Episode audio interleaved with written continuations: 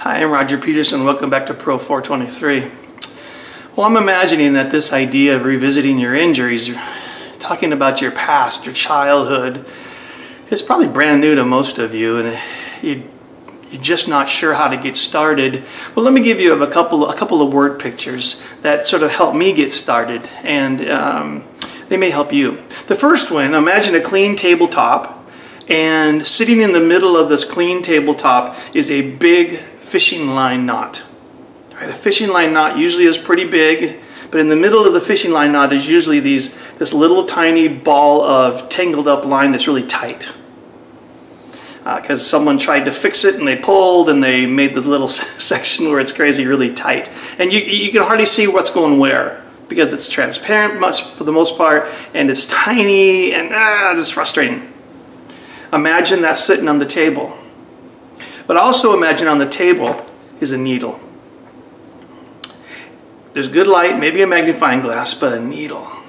And what you do is, this is what I used to do when I was a kid, stick the, the needle in the middle of the ball and just tug a little bit. Just tug a little bit and see if anything gives. If nothing gives, pull it out, stick it in somewhere else, and just tug and see if anything gives. See if there's any movement. See if you can loosen it up a little bit.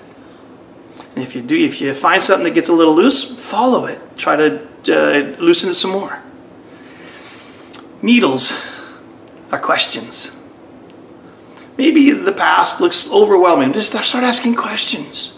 Start asking questions and see if anything gives. See if anything gets loose. You know, what was uh, what were your parents like when you were little? What what they used to fight about? Did they used to hug a lot? What was your elementary school teachers like? What was your favorite year? What was your worst year? What's your worst memory of school? What was your first girlfriend like? Um, what did, did you have a lot of friends? Did you have no friends? Were you popular? Were you smart or not very smart? Embarrassing moments? Just start asking questions.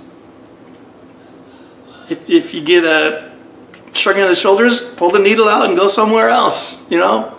Just start asking questions. The other picture that I have, and this is going to sound a little strange too, imagine your backyard is exactly one acre square.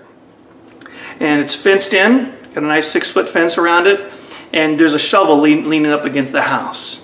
And then I tell you, somewhere in your backyard is buried $100,000 in a coffee can, and it's not more than two feet deep.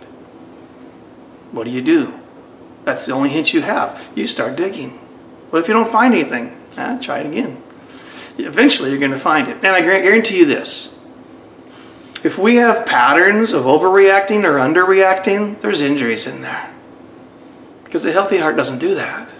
An unhealthy heart, a heart that has been left unguarded, becomes dysfunctional. Healthy heart doesn't do that. There's there's $100,000 somewhere. Go, go start digging.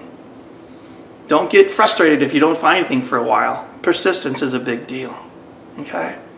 So those are a couple of word pictures that I, that I hope will get you down the road.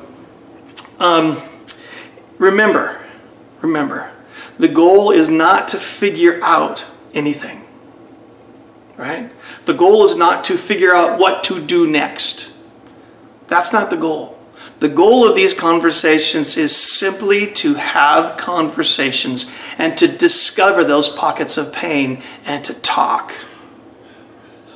The goal is not to give advice. The goal is not to figure it out. The goal is to talk and revisit your injuries. Just to revisit and feel the pain and process. That's the goal.